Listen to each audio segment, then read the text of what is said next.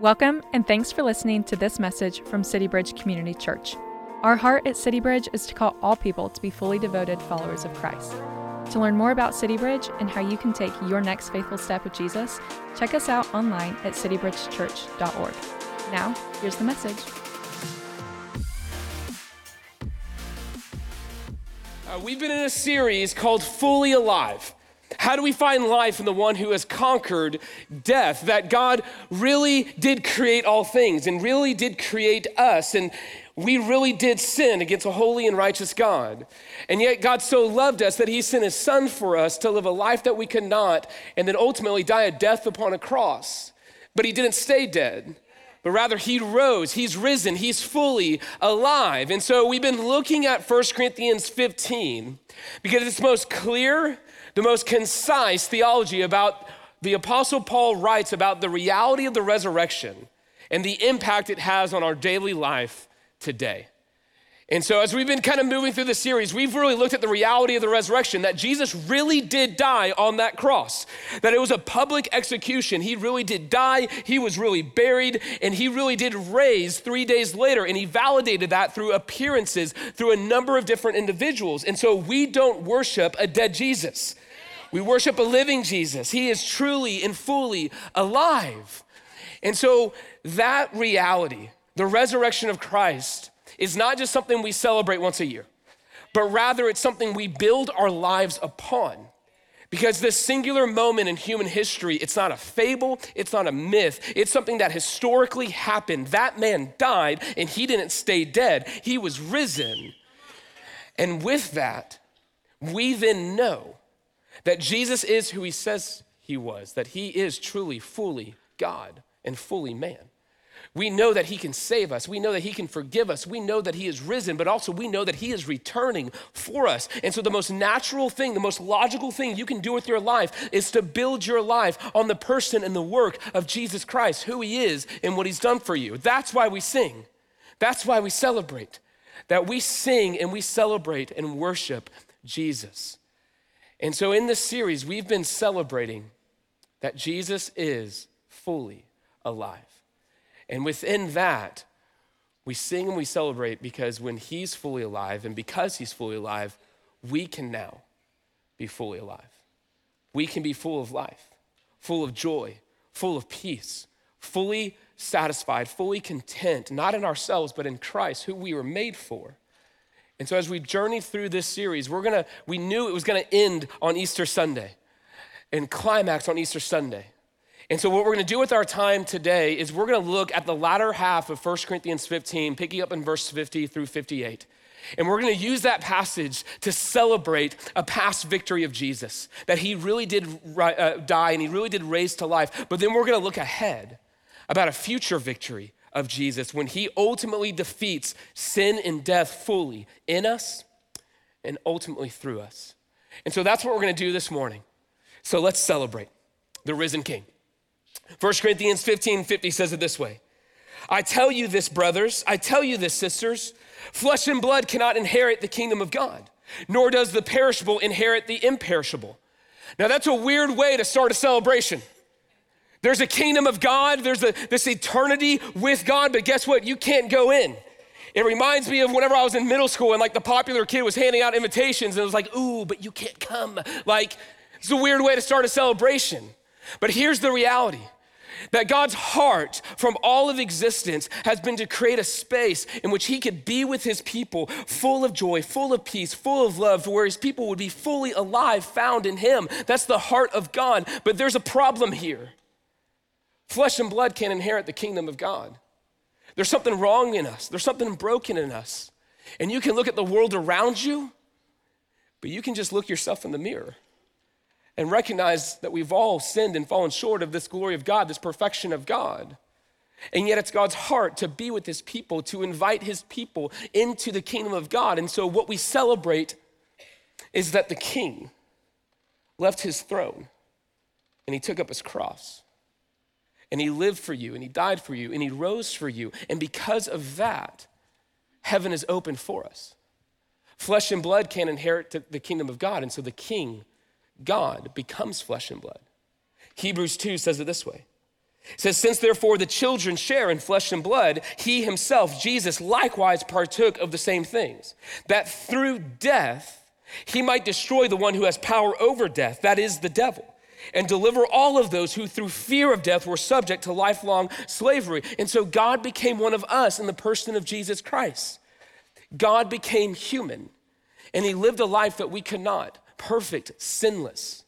But then he died the death on that cross when he who knew no sin became sin, so that we would inherit the kingdom of God, inherit the righteousness of Christ.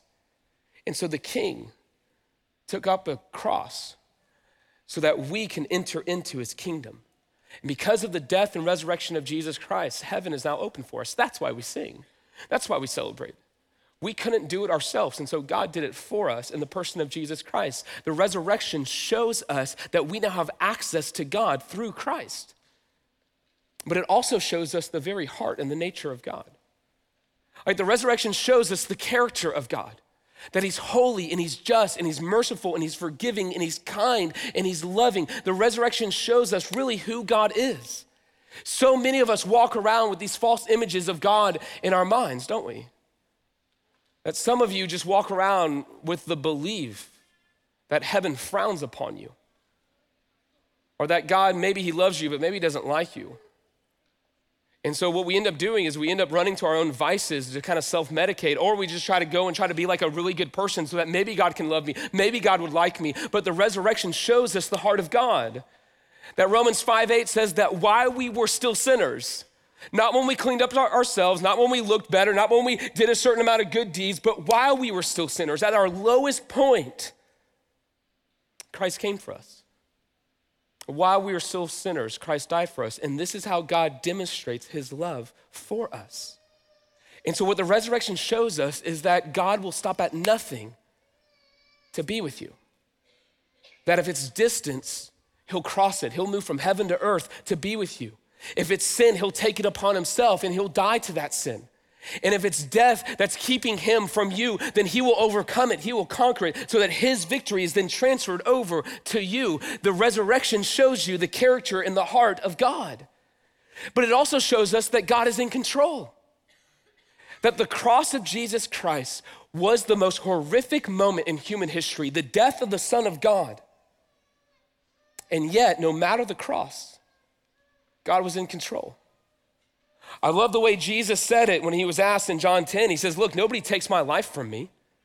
Nobody's coming to take my life from me, but rather I lay it down on my own accord. I have authority to lay it down, and guess what? I have authority to take it back up again. Jesus is always in control, even on the cross. And he did that willingly for you. And as Hebrews 12 says, it's for the joy that was set before him that he endured that cross despising its shame, and the joy that was set before him was being reunited with the Father and reunited with you. And some of you right now, you're in hard seasons, and that's life. And it's hard, and there's ups, and there's downs, and there's sorrows, and there's joys, and there's pains, and there's sweet days, and there's hard days. And what the resurrection shows us is that no matter the cross, God's in control. And we can trust his character. We can trust him in the hardest of moments because after the cross came the resurrection. And so for you, I don't know what cross you might be carrying right now. But in this life or the next, a resurrection is coming, and we can trust that God is in control even over the cross because a resurrection is coming. And finally, the resurrection really shows us that no matter your sin, no matter your struggle, if you are in Christ, then your story isn't over yet. And I know that very well. It was about seven years ago that I was working at a different church and I, and I had just kind of overexerted myself. I was running on empty. I was emotionally, spiritually, physically, you name it, just at my lowest. And so I went into a friend's office who was a counselor at the time and I just began to share with him all the stuff that was going on in my life. And he listened and then he said, Hey, Derek, it sounds like you're close to a near mental breakdown. And I was in my late 20s at the time, and that's not what you want to hear in your late 20s but it was true. And through a series of events, God brought me here to CityBridge and I was welcomed and I was loved and I began to taste and see what it meant for people to be surrounding me who were really pursuing Christ and I began to see what our motto became which was there was this high call to follow Jesus. But this was a safe place for me to confess and to take my next faithful step with Jesus. And so I did that. And I began to feel healing because I was running more deeply with Jesus, more deeply with his people. But after a couple of years, I still had these hurts and these habits that were hanging me up. And so I went to Regeneration, our 12 step discipleship program. And a part of that journey for me is, you know, you, you do this, you kind of look yourself in the mirror and you just go, hey, how did I get here? What were those hurts? What were those habits? What were those sins in my life that have led me to today? And so I made a list of every sin that I'd ever committed, which was a lot. And as a perfectionist, it was a whole lot. And yet, every single one of them was true of my life. And so, one of the sweetest moments of my life is I took that list and I went out into this park and I read every single one of them out to God. And if I was left there, I would wallow in my sin, but God doesn't leave us on the cross. He raises us to newness of life. Jesus died for my sins, but he also rose to give us newness of life. And so, over every single one of those sins, I just wrote in big letters Jesus died for this, Jesus died for this, Jesus died for this. And by the end, I felt more free than I had in my entire life because I begin to receive and walk in the reality of the love of God for us. But the beauty of God is that the gospel just keeps getting sweeter. Jesus didn't just die for our sins, but he rose to give us newness of life. And so that for me was four years ago. And I've grown and I've matured and I've walked deeper with Jesus. And all of a sudden, I have not arrived by a long shot.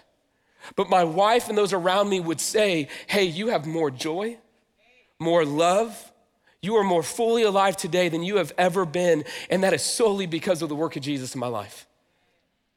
And so, my question for you is what would be on your list? What would you bring before God? What if instead of being defined by what just came to your mind, you walked in the freedom and the reality that you are loved by God and Jesus paid for that? And Jesus rose to give you newness of life. Jesus died for our sins, but he rose to give us newness of life. Your story isn't over because of your sin, but God invites sinners to come to him and to receive the forgiveness and the grace that's found only in Jesus Christ. That's why we celebrate. That's why we sing. A past victory can give us newness of life. But the gospel gets sweeter. Because not only do we celebrate a past victory, we look ahead to a future victory that's to come. You see, Jesus' first victory over sin and death was his own resurrection. But that's not the end of the story. His first victory over sin and death was his own resurrection, but his final victory, his full victory over sin and death, is when he raises to life all those that have trusted in him. And that's what the passage goes next that Jesus will return, he will redeem, he will renew. We celebrate that he has rose from the grave, but we celebrate that he will return as well. Verse 51 says it this way Behold, look at this. Look how amazing this is. Behold, I tell you a mystery. We shall not all sleep, we, not, we shall not all die, but we shall all be changed in a moment, in a twinkling of an eye, at the last trumpet, when Jesus returns, for the trumpet will sound, and the dead will be raised imperishable, and we shall be changed, we shall be transformed, we shall become fully alive. For the perishable must put on the imperishable, and the mortal body must put on immortality. And so we sing and we celebrate, yes, of a past victory, but that past victory gives us assurance for a future victory that's coming. That Jesus is returning and is renewing everything, which includes those that believe in him, as he ushers us into eternity with him, in which there will be no more sorrow, no more pain, no more diagnosis, no more end, no more weakness, no more death. Jesus is returning, and that's why we sing. That's why we celebrate, because we know because he has won his victory over sin and death, he will win the victory over sin and death in our own lives. And the passage says it this way when the perishable puts on the imperishable, when that day comes, when Jesus returns and makes all things new, including us, and the mortal puts on immortality, then shall come to pass the saying that is written Death is swallowed up in victory. Oh, death, where's your victory? Oh, death, where's your sting? This passage right here is not talking about a past event. It is pointing ahead to a future event, a future reality in which you in Christ will sing over death's grave. Because it is finished, it's accomplished. He has risen and he will return and he will win. And we will sing over death because death will be defeated in us and by him. Paul, right here, is quoting from Isaiah 25, one of the sweetest verses in our Bible that points ahead to this future moment. It says, He, God, will swallow up death forever, and the Lord will wipe away tears from all faces, and the reproach of his people he's gonna take away from all the earth. For the Lord has spoken. This is happening. It will be said on that day, Behold, this is our God. This is the song we sing over death. Behold, this is our God. We've waited for him that he might save us. This is the Lord. We have waited for him. Let us be glad and rejoice in his salvation. Our great hope is that Jesus has risen from the grave, and because he has risen from the grave, we know that he will return, he will renew, and he will win. Jesus' first victory over death was his own, but his final victory will be for all of those that have trusted in him. That's why we sing. That's why we celebrate. But let me be very clear this future victory is only possible because of a present faith, a present trust in Christ. And so, if you're in here and you haven't trusted in Christ, God's heart is to win the victory in Jesus, but then to give that victory to anyone who would believe in him. And so, if you're in here and you haven't trusted Christ, maybe a friend invited you, maybe a family member, maybe you just found us through whatever means. But let me tell you how you got here. God wanted you here. Because the king has made a way for you to enter into his kingdom so that you might know this God now and forever. God wanted you here to hear how you get in. And it's not by your own doing, it's by the work of God. You see, Hebrews 9:27 says that it's appointed for all of us to die, and after that comes judgment. And we will stand before a holy and righteous God who must do something about sin. And what says in 1 Corinthians 15 says, The sting of death is sin, and the power of sin is the law. What makes death so horrible is that without Christ, we stand before a holy and righteous God with our list. And He's holy and must judge sin. But He is so loving that He's made a way for us. See, Romans 3:23 says that all of us have sinned and fallen short of the glory of God. There's nobody here that has figured it out or has done good enough long enough for God to accept them. All of us have sinned and fallen short of the glory of God. In Romans 6:23 that says the wages of sin, what we have earned from God for our sin is death. When we reject the author, author of life, all that's left is death. That's what we've chosen. The wages of sin is death, but the free gift of God is eternal life through Christ Jesus our Lord. It's a free gift that He wants to give to you. And like any gift, you can't earn it, you can't buy it, you can only receive it. And Romans 10 9 tells us how.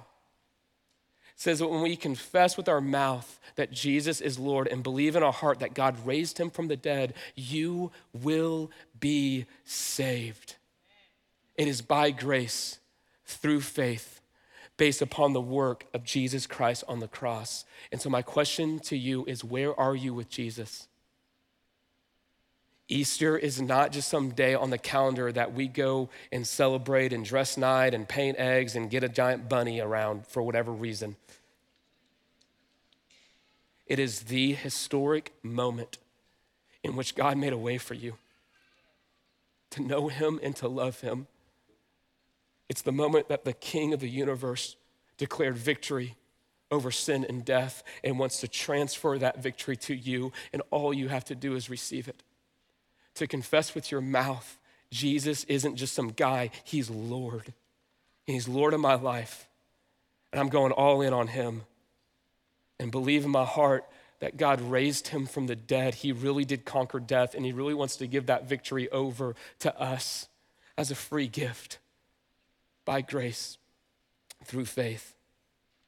And so, if you have not trusted in Christ, let today be the day you confess with your mouth, you believe in your heart who Jesus is and what he's done for you. Because when you do that, his victory is transferred to you. Verse 57 says, But thanks be to God, praise be to God Celebration goes to God. Thanks be to God who gives us the victory through our Lord Jesus Christ. We celebrate a past victory that gives us assurance of a future victory because God wants to give you victory over sin and death.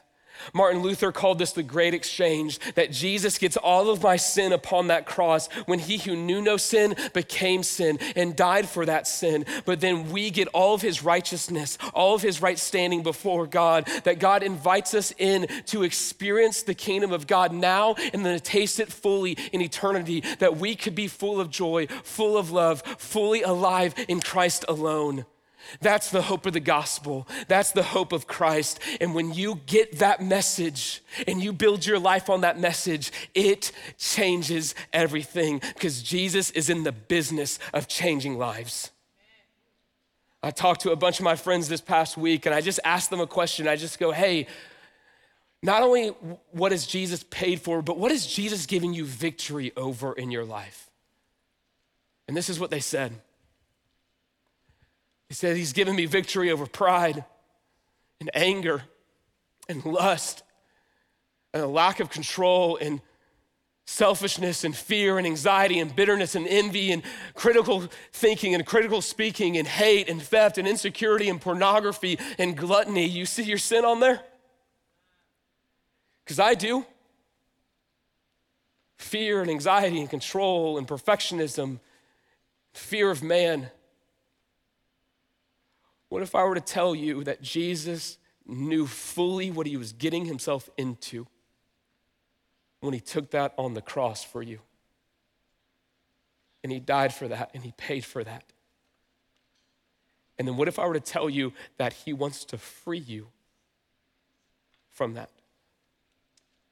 So I asked my same group of friends who gave me this list, I go, hey, if that's what Jesus took on the cross for you, what did he give you in his resurrection? And the same group of friends said, This is the victory I've seen. I've seen peace. I've seen joy.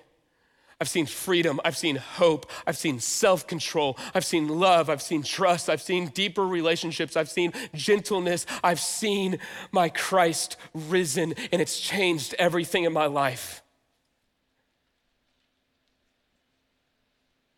So, what is it for you? What is it for you? What sin so easily entangles you? Jesus wants to write over that I died for this because I died for you. Jesus died for our sins, but he rose to give us a newness of life, that he wants to take your pride and give you peace. He wants to take your anxiety and give you love. He wants to take your sin and give you himself, the one who you were made for. And when you grab that, it changes your life. Which is why Paul ends this way.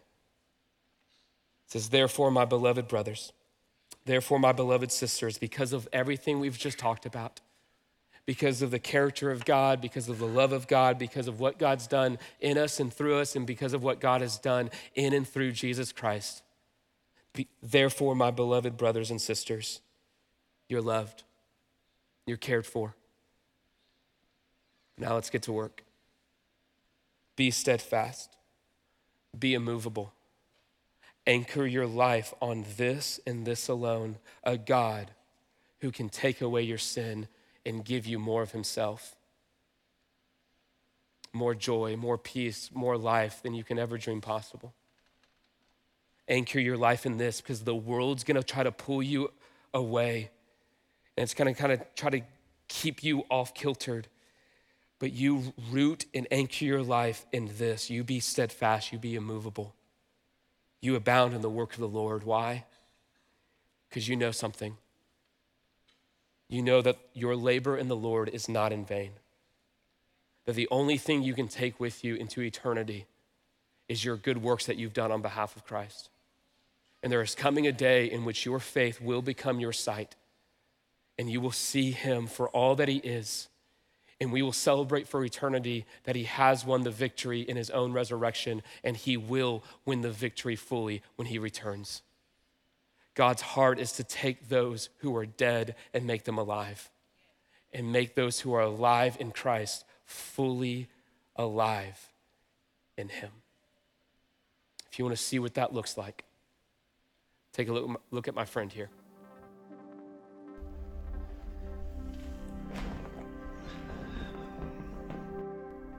My name is Alex Gonzalez. I am 42 and I'm from Los Angeles, California.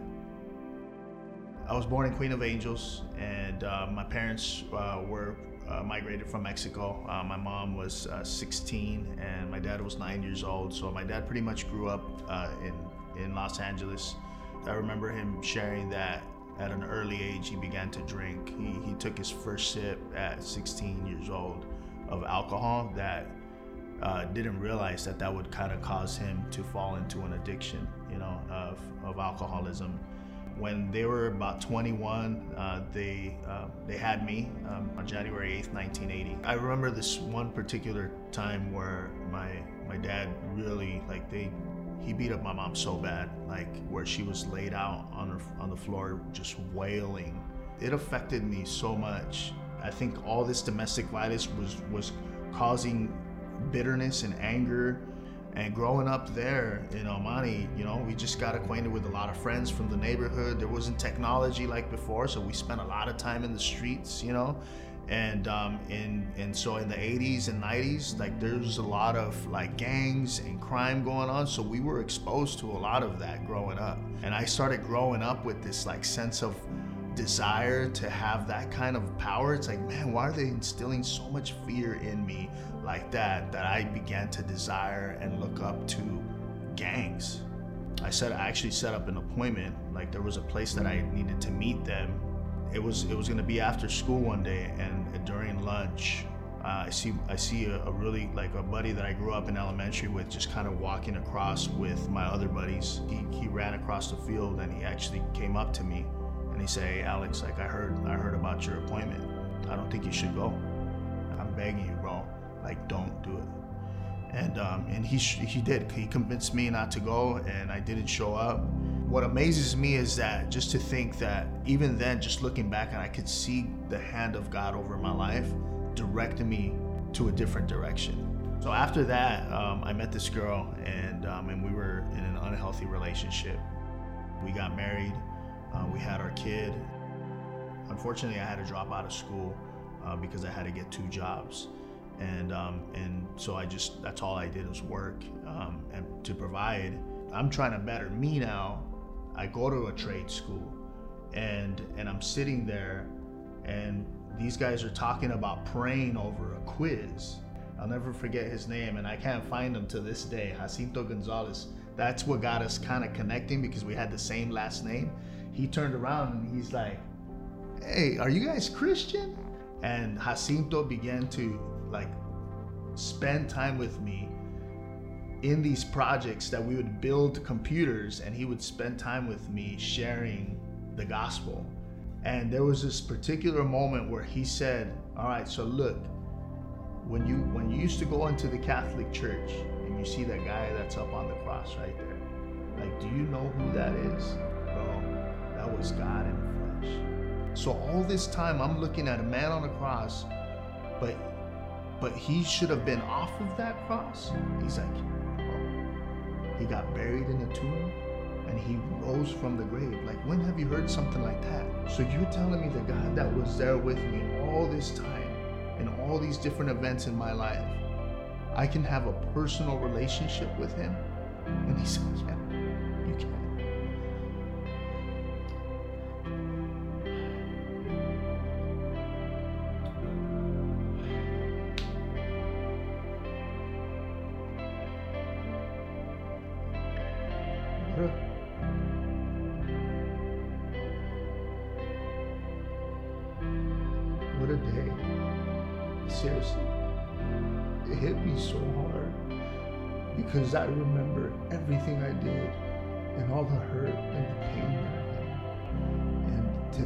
that this God would love me enough to to to be his friend or his son. And um, and pay and pay that for me like it hit me so hard. Little by little like god just began to disciple me through him and through joseph and through all these different people got me connected to a local youth group. And there i got involved in and, and, and began to you know just get involved in ministry as well where i met my wife. And, and throughout this time i'm literally i'm still i'm i'm trying to do everything right. The way i did it wrong the first time and the lord's giving me opportunities to do it right. This domino effect of like my mom came to know the lord. My siblings came to know the lord. My dad hit rock bottom though. It took him a little while but he came to know the lord and he restored their relationship and their marriage as well. And they're they look like like little kids in love you know empty nesters you know and and god gave me all these these second chances to be able to do life different. And now i'm like i have a family and i get to tell this story of this redeeming love that god provides. When he can grab someone from the slums and he can bring them to life you know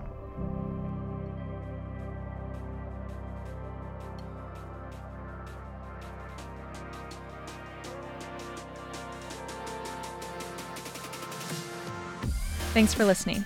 We pray this message encourages you on your journey with Jesus. If you found this message helpful, feel free to share it with others and leave us a review. To learn about CityBridge and how you can take your next faithful step with Jesus, check us out online at citybridgechurch.org. You can also follow us on social at CityBridgeCC.